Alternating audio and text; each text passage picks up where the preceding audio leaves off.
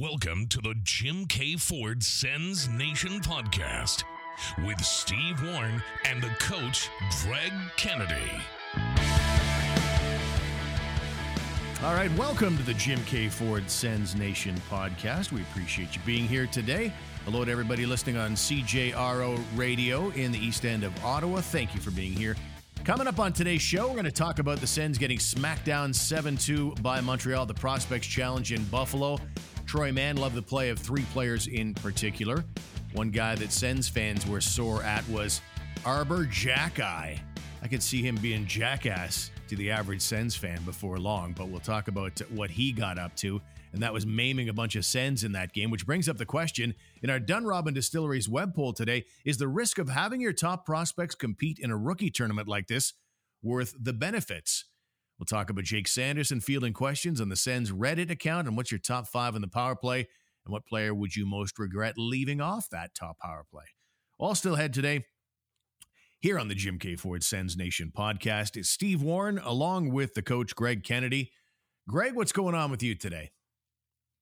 It's a Sunday, Steve. That's a football day, I believe, isn't it? So watching the prospects game today, but also watching the Ravens collapse. They're up 35 to 14 in the mm. fourth quarter, and Miami comes back and and thumps them. That was a crazy turnaround in a game. I, I was a Dolphin fan as a kid. Oh, were you? I, I, don't know how or why. The only thing I can think is the the colors were cool and the name was cool. I, I don't, or maybe it was you know because it was the Griese and Csonka years and they were really good. But I was a Dolphin fan as a kid. Well, I'm a, I'm assuming you're a bandwagon fan then when you get down to it. Undefeated team and all, right? How can a kid not love an undefeated team? The Sens got smacked down 7 2 by Montreal at the Prospect Challenge in Buffalo and uh, it was not a very good effort. Well, let me just give you the lineup. It was not exactly an all star crew. In fact, I'm maybe two guys on this Sens team will make the team someday. I don't know, maybe. But uh, your top six was Lodin, Daou, Boucher. Second line was Ostapchuk, Crookshank, and Järventie. Then you got Rollins between Valad and McDonald, and then Wakely with Newcomb and Latimer. There's your forward crew. And so Montreal, which had a, I think, a little better lineup, took advantage of that. But uh, yeah, it was a really one sided game. It was a dominance by the Habs with the puck, skill wise, physicality wise. And uh, Troy Mann, though, says there were some guys he liked.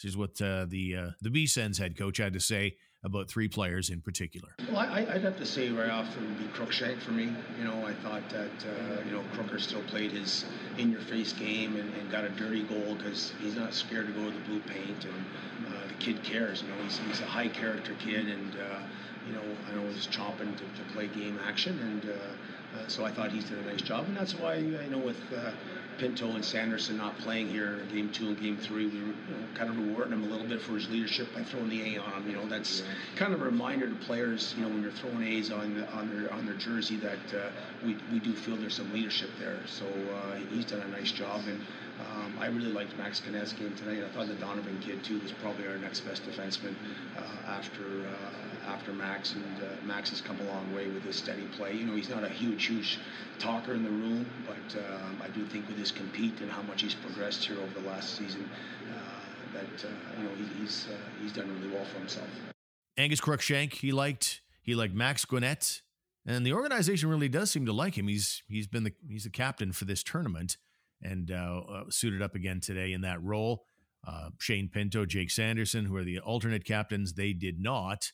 And so, uh, yeah, he, he liked Crookshank, he liked Guenette, and the final one he liked, oh man, I'm gapping. It was Shean Donovan's kid, but I think Angus Crookshank, by everyone's assessment, was by far the best Ottawa Senator today. Well, I think uh, first of all, if there's ever uh, a tournament or a game or a situation where the team result doesn't matter to the degree, to a high degree, this is it. Like eh, th- these kind of things, it's about individual players showing what they can do and, and how they how they how they fare what their skills are like in an individual situation. You're evaluating them as individuals. So really the score means nothing. It's like a like you're watching an inter squad game. Does anybody really keep track of the score? So it's it's an evaluation tool for the staff And uh, the, the players that you would expect, at least two of them, that you would expect to be the better players for the Senators today were. Right, like we've we've you love Angus Crookshank and have since the day he arrived, and he is one of the more veteran guys out there on the ice, coming back off an injury, but a, but a more established veteran player, older player. I shouldn't say veteran because he really hasn't played that much, but a, but an older guy who should be one of the Senators' best players, and Guenette as well, being being the most senior of the defensemen out there, he should be the best player on the ice for Ottawa. There was a guy for the Habs playing defense named Arber Xhekaj, and if you haven't heard of him, he played in the OHL last year, and while he was with the Kitchener Rangers, I think it was, he got into a, a big brawl where he just knocked a guy out. So he knocked this kid out. It's the uh, Owen Sound Attacks captain Mark Woolley, and this happened last December. And Woolley, I guess, ironically enough, Xhekaj missed the previous meeting between the two clubs in which Mark Woolley knocked out one of his teammates and was chirping like crazy. So Xhekaj wanted a piece of Woolley the next time they got together, and boy, did he ever get a piece of him. Like like I say though, David Branch absolutely hated the nighty night gesture and suspended him indefinitely. So um, bad slew foot that had uh, Xhekaj on the sideline to start with with a suspension. And then today, he kept it rolling in the dirty department with some really late hits. Some will say, I'm sure if you're a Hab fan, you'll say, ah, it's just a guy admiring his pass. That's there's nothing wrong with that. That's just uh, you know, finishing your check, as they say. Sens fans are all saying late hits, but he knocked Viktor Lodin. I mean, really high hits and and probably a late hit. So he was out of the game. Uh, Carson Latimer took a late hit in the end boards. And then coming to their defense was Zachary Massicotte. And people are calling this the, the Massicotte Massacre because uh, Arber Xhekaj absolutely clobbered him in the fight. So wasn't exactly what Massicotte had in mind, but credit to the kid for stepping up for his teammates. But uh, yeah, Arber Xhekaj is going to be, if he ever gets to the NHL, he's going to be someone for people to keep an eye on. Sort of player that you always want to know when he is on the ice. Yeah, and it's it's like you and I have had the conversation, and and you'll you'll give your opinion here as well as to whether or not these things are are worth it for these the higher end prospects to be on the ice when there's Jack or sorry Xhekaj type players skating around the ice. Um, you just you know, I'm I'm torn, Steve, because part of it is that if you are a better player, and if this player on the other side truly isn't ever going to even make the NHL someday, then this this guy should cause no problem for you. You should see him coming. You should know what's going to happen. You're, aware when he's on the ice. Um, the whole idea of admiring your pass, whether you did or you didn't, if the guy got you shortly after you made a pass, then you probably did let up too soon whether whether it was one second or three seconds you, you need to be aware there are lessons that can be learned the question is is it worth it and that's the question you posed to oh right off the start of the show here today. Is it worth it for these guys to be on the ice against these knuckleheads? And your thoughts are a definite no I, i'm going to say correct? Well the top prospects. Yeah. To the guys that are shoo-ins to be at main camp what's the point of this? Like they're going to get reps at, at main camp. It's three, four weeks of main camp, eight exhibition games in there as well. Play them more in, the, in those. If you're really worried about their reps, get get them in as many games as possible. It just, uh, I just don't think the the juice isn't worth the squeeze, as they say. These are the top prospects you have, and um, and and you know the extra reps. There's benefits. You know, you want evaluation of these young guys. Maybe decide you know who should win their way onto into the main camp roster. So you want to evaluate, you want to give them reps, but at what cost? I mean, the, this is meaningless hockey. There's no suspensions that are given out by the NHL if someone does something moronic and reckless and dangerous. So, I mean, reps are great and everything, but hey, if you want reps, then why aren't we doing July and August rookie camps as well? Do it all summer, never stop. At some point, you draw a line. And for me, anyway, the line is here. I, I don't think you need rookie tournaments like this for your top prospects. And I see your point. I, I, I, and you know what? I could, yeah, I can agree with you. I, I don't, Jake Sanderson does not need to be on the ice, uh, nor does Shane Pinto. I can't help thinking, though, that it's to do with it, it, both of them. Well, especially in the case of, of Pinto, he, he's coming off a non year Like he just needs to get on the ice. He needs to get in games that have some semblance of meaning to them, some level of competition on the ice that he's playing against. And in the case of Sanderson, he's he's he's never played a game. Right? He didn't even play a game in the in the American League last year. He came straight out of school, uh, came to Ottawa injured, and never even played a game for the Senators.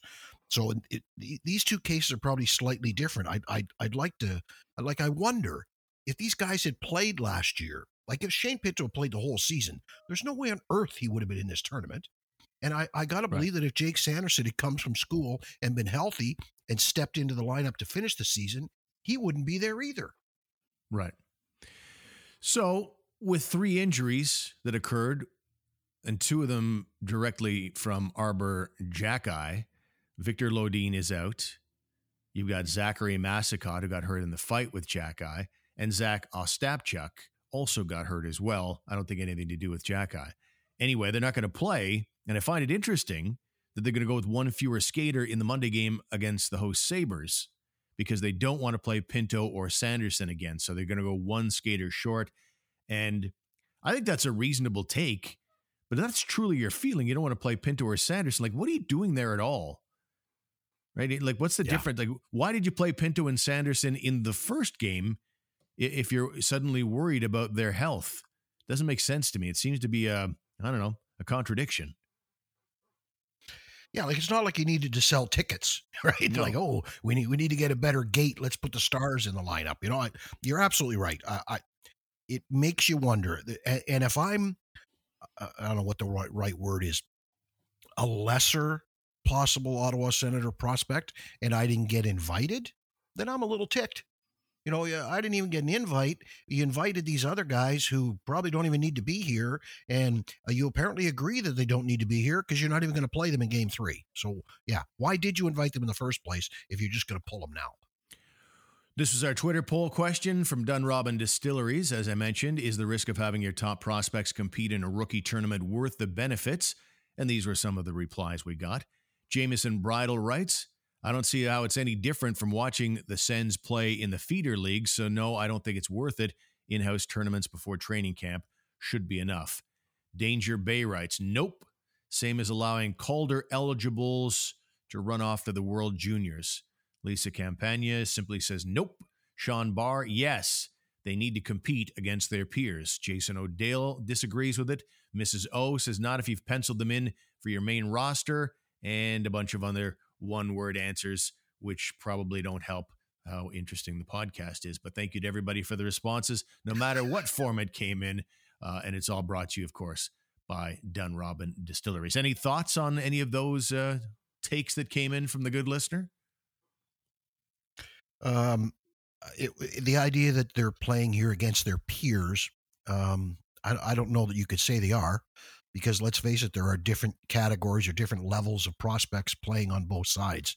You've got guys who are pen- penciled in, as one person noted, to, to be in the NHL or to be on the roster for opening day, even maybe. You've got players who are pretty much set to be going off to the American League. You've got players who are more than likely going back to junior or college or wherever they've come from. And you've got walk ons who are going God knows where at the end of the whole thing. So it's just, it's, it's wrong that um, that the, to, to say that they're out against their peers because they're really not. They're, they're not their peers. And somebody didn't. Somebody compared it to having Calder Trophy eligible guys go play in the World Juniors. I think everybody who's a junior should go play in a World Juniors, regardless of what your situation is in the NHL. When it comes up, your team should let you go no matter what. That's just that's my controversial take. Like even dominant rookies, like yeah. when Connor McDavid was right out of the gate, he was an yep. awesome addition to the Edmonton Oilers. You'd still send him to the World Juniors. I think that if the guy wants to go, he's got a whole career ahead of him to play at Edmonton. What's it matter if he's gone for 10 days to a World Junior tournament? I think all these kids should be able to go, but that's just me. Yeah, I think from a fan perspective and Connor McDavid's family's perspective and his own, absolutely. But I might have a different thought if I'm Daryl Katz, the owner of the Edmonton Oilers, is paying all this money for the kid yeah. to come in here um, and uh, he makes my team a hell of a lot better on a nightly basis. I also understand why the owners aren't real big on it either. So see two sides of that one. But uh, again, this poll that we have is brought to you by Dunrobin Distilleries. And me tell you about Dunrobin Distilleries. Did you know that Ottawa's very own Dunrobin Distilleries has been winning prestigious awards internationally for their spirits? Oh, it's true. Their gins won gold and silver earlier this year out of the UK, and their whiskey came in second place as the best Canadian whiskey in the country. It's my favorite. It's my favorite. Pick up some Dunrobin spirits today at various LCBO locations across the province or buy directly from their website at dunrobindistilleries.com. And of course, our title sponsor is jimkeayford.com, and we'd like to invite you to check out the all electric Ford Mustang Mach E. Yes, goodbye gas, hello freedom. The Mustang Mach E gives you 0 to 60 thrills, expansive range, and zero tailpipe emissions. Transports are arriving daily at Jim Keay Ford with more inventory all the time. Order your next vehicle exactly the way you want it at jimkeayford.com. They're at 1438 Youville Drive in Orleans.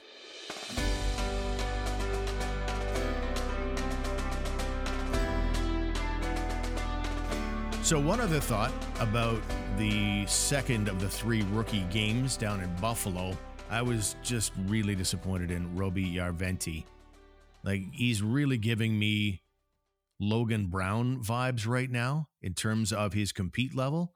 I think he, he seems like one of those guys that, you know, tries hard to keep up with the play and try where try to be where he needs to be, but at the same time, he doesn't make a lot happen. Basically, he, he's a finisher. He's he's a guy who finishes. He he gets to the right spot at the right time in the offensive zone. He can find white ice and, and get open, and he's got a great release and a good shot. I don't know that he's a he's not a playmaker. He's not going to carry a line. He's not going to to be the leader on the line. He's going to be the guy that finishes, if he's going to get there at all we'll see. I don't want to bury a guy after uh, just a couple of World Junior games and a rookie tournament game when the Sens rookie lineup was outmatched today. But uh, I have a big red flag about Järventie. You know, Crookshank, there's a guy that I, I was even more solidified in my belief that this guy can help your bottom six for this team. Not maybe this year, but soon. Järventie, uh, no, not so much. Moving on. Yeah, well, wait a minute. Just before we move on, um, you you went through a list of names that that um, that Pierre rhymed off as our you know our future. The, the day he acquired Eric Brannstrom, he said, "This is a guy who's going to add into our collection of of future talent here." Remember that list? And there's uh. there there are guys who get put on those lists just because they're they're higher draft picks or they might be the best player uh, uh or at that position that's in the system right now, it, it doesn't mean they're all going to the show. And people tend to get excited about everybody. And not everybody makes it, folks. You know, like uh, there's a lot of uh, Sokolov fans out there, and I don't know that he's ever going to make it. And you know, Järventie may be the same sort of thing. You know, there there are guys that come along that look real good and high draft pick. They have the pedigree, as we say, but that doesn't necessarily mean they're guaranteed to make it someday.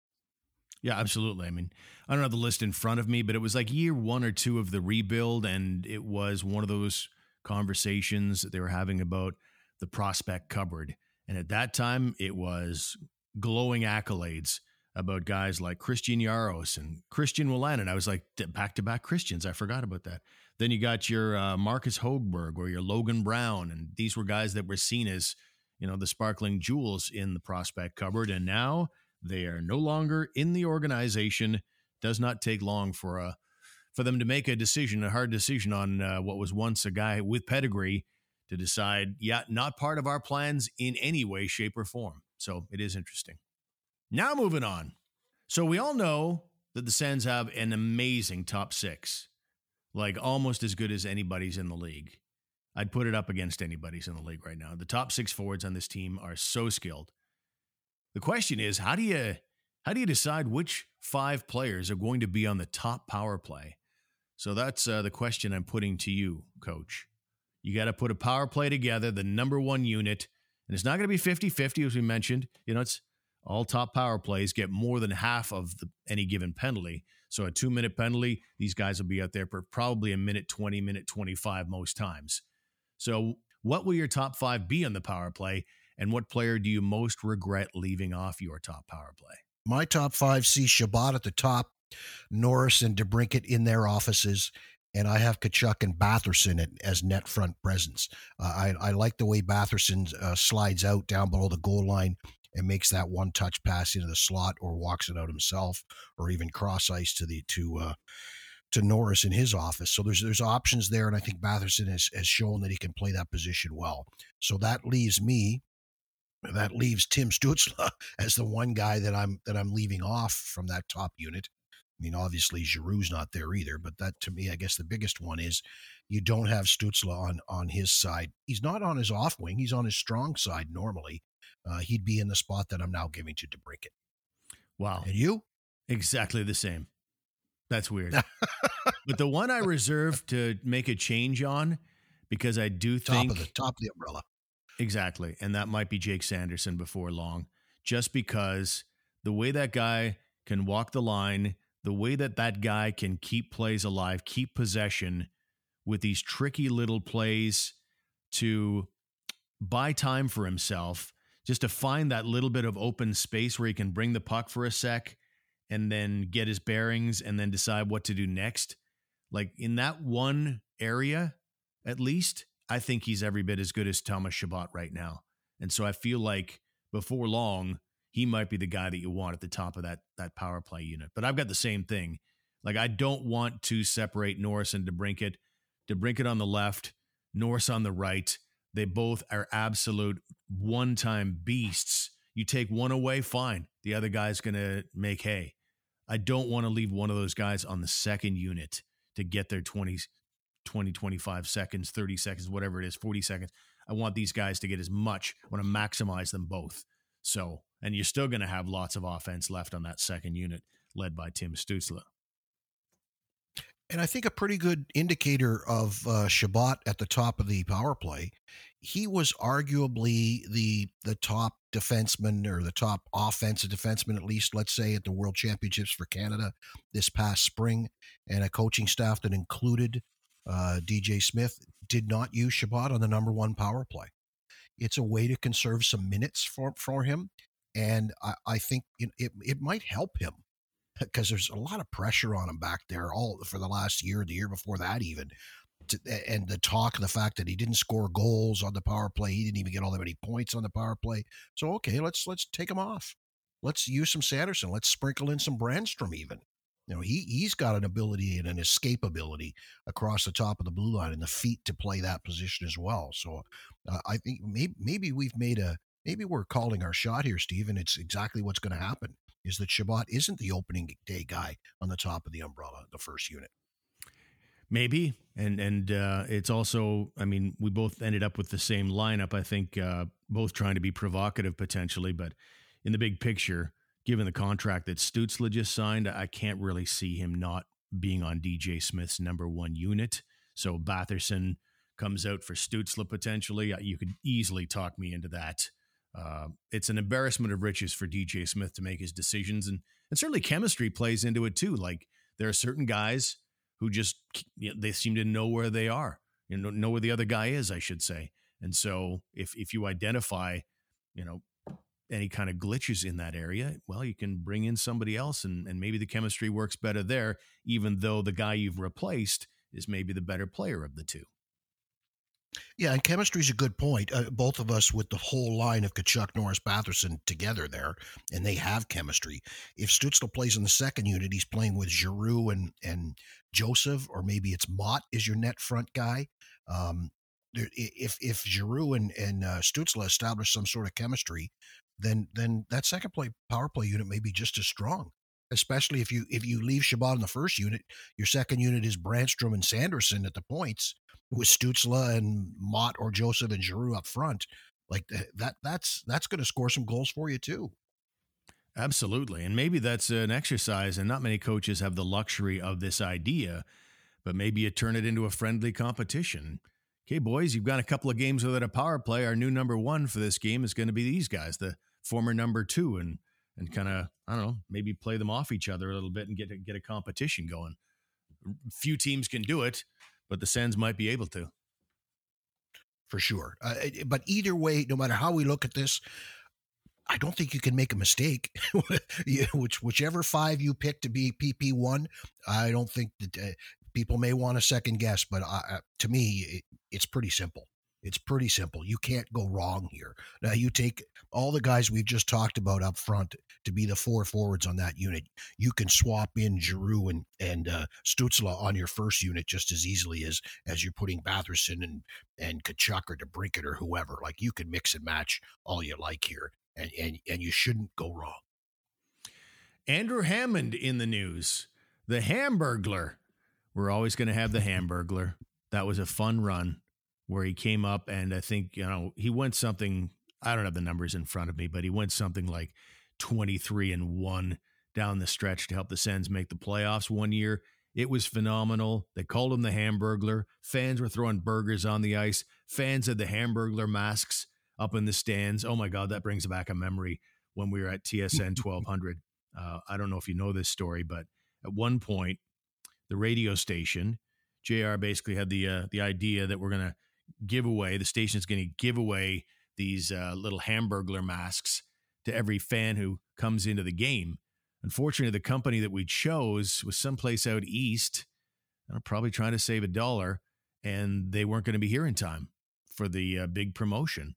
So one day, one afternoon, we got some local company. They gave us the masks. They gave us the little elastics that went with them, and it was all hands on yeah. deck. There was basically 25 of us in a tiny room in the senator's offices downstairs, and we're basically putting the elastics on the Hamburglar masks. Imagine how tedious that was. Hours and hours we did that. And thankfully, it paid off because I had a nice long future with the organization they were really uh, loyal to me down the road. Anyways, anyways, but that was weird. I was just that was weird. Say, I was just going to say, did you get a nice bonus for that work, Steve? a different kind of bonus. no, that was uh, that, that, that's a funny thing about the uh, radio and TV world. You do when you're in it. You do get kind of snared into that concept of yeah, we're we're all a team here. We're all pulling on the same rope, and we're like a family. Whatever.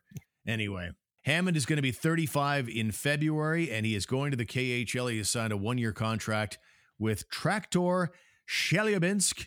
You know, we're always going to have that fantastic ride. I mean, I, I took you down a weird ride when I talked about all that other stuff, but it was a pretty amazing run uh, that'll go down in Sens history. We're talking about, we're a few days away now from the 30th anniversary of the Sens' very first NHL game of their modern history the Andrew Hammond story will go down as one of the better stories in those three decades.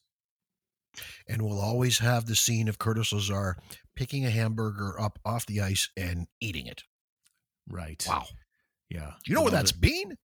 Absolutely. How much spitting happens in, in an average game? Like, man. we'll close it out today with Jake Sanderson getting loose on the Sens Reddit page. They've got an official Reddit page that I came across. Uh, they've just started this season, and uh, so they said, uh, "Yeah, we'll do. Uh, we'll open it up to fans for questions." So I thought it'd be fun to close the show out today with some of his answers to fan questions. So, for example, and you let me know when you're getting bored with these questions. Um, we got one here from if you could be on a pairing with any defenseman from all time, who would it be, and who would you have the best chemistry with? This is an off the pager. Ethan Frisch because we played at UND together and he's one of my good buddies. That's a bit of a surprise. You'd oh. think the, you know, wow. how about Cale Makar or somebody, I don't know, anybody. And pick this guy. Oh, Bobby Orr. Yeah, exactly. All time. Is there a story behind why 85 is your number? Oh, good question. Yeah. The reason I chose 85 was because my dad wore number eight when he played. But of course, Ottawa has the number eight retired, Frank Finnigan so I couldn't wear that. But I wanted to be a high number as well, so I thought 85 kind of fit for me. And not a lot of guys wear 85 in the NHL, so I like that it was unique. I remember reading a story or hearing a story about how excited he was when he was drafted and he was thinking about numbers and he realized, oh, there's no eight. Oh, hey, I'm going to get my number. This is great. This is cool. And then it, I, I think it was Dean Brown who had to break it to him and say, ah, no, sorry, son. that one's retired. That's why nobody wears it. Another father question. Hey, Jake, what was it like for you having a dad who played in the NHL to lean on for advice as you made your way to the NHL? Uh, simple answer here. I it's really nice. I ask him stuff a lot, and he's pretty laid back. And it's interesting to me. I think this might be a rarity. Now, maybe you're going to reel off ten examples of this. But I mean, the father son NHL bloodline, that's a very common thing. We've seen it again and again. But what you don't see is the son coming in in a totally different position. Most I would I would I would argue that most of the father son combinations in NHL history they played the same position. And you are probably right. Yeah, as you were uh, as you were uh, making your statement there, I was guessing ahead and thinking ahead that that is what the point you were going to make, and I immediately started thinking, um, Cayden Primeau's a goalie. Oh, good right? one. His dad wasn't. Yeah. Yep. Um, uh, there's so many now in the NHL, fathers and sons. Norris's were both forwards. Tkachuk's father son were forwards. Um, yeah, you know, I'd have to do some some homework research on that one, but you're probably right. It, it, it, there wouldn't be that well. Bonk's Bonk's kid's a defenseman. There you go. Have you seen good him one. play? Oliver Oliver Bonk. He's a very very good defenseman, but of course Radek was a was a centerman. Couple of others here from Jake Sanderson on Reddit. Um, again, a dad question. Most important hockey lesson your dad has taught you. He's always taught me to be offensive and work on that part of my game. It'd be interesting to see what Jake Sanderson's stats look like. Like, is he going to be Cale Makar good as far as offense goes? Or are he going to be maybe like a more of a 55, 60 point guy? Where do you where do you see him falling in? Well, I have I've made it a, made it known, stated it's on the record, however you want to state it. I've said this guy's going to be a true NHLer right from day one. There'll be no questioning it. There'll be no, oh, geez, maybe we should send him down. There'll be none of those debates. This kid will step in and play. He'll be in the conversation for the Calder. And here I'll go one further. He will lead all Senator defensemen in points this year. Wow. Wow. Thomas Chabot yeah. on line three for Greg. anyway, uh, to close it out here, a fun one. Uh, this one, uh, do you have any good nicknames or bad ones? And he just gave us well, people do call me Sandy, which is standard NHL Lame. operating procedure. But then the secondary one, he says, is cake. Does that have something to do with money, you think?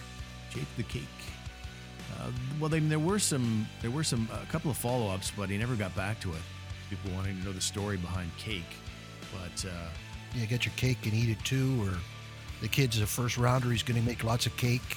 Yeah, or or he literally just likes his mom's cakes or something, or mom was always sending cakes. yeah, hard to say. All right, Cake Sanderson, thank you for all your uh, your answers on uh, the Sens Reddit. Um, a little show filler for us to close out the show. Ladies and gentlemen, we do appreciate you being here today. Again, thank you to all our good listeners on CJRO Radio out in the east end of Ottawa. And as well, uh, don't forget about our website, really amping up the articles these days at sensnationhockey.com. Greg, enjoy your evening. Watch a little NFL action. We'll talk to you next time. For sure. Thank you, Stephen. Thanks for being with us on the Jim Keay Ford Sens Nation podcast. If you're enjoying the show, please subscribe and review. Share the show with your friends and followers, or become a member on Patreon. Check out our website today at sensnationhockey.com.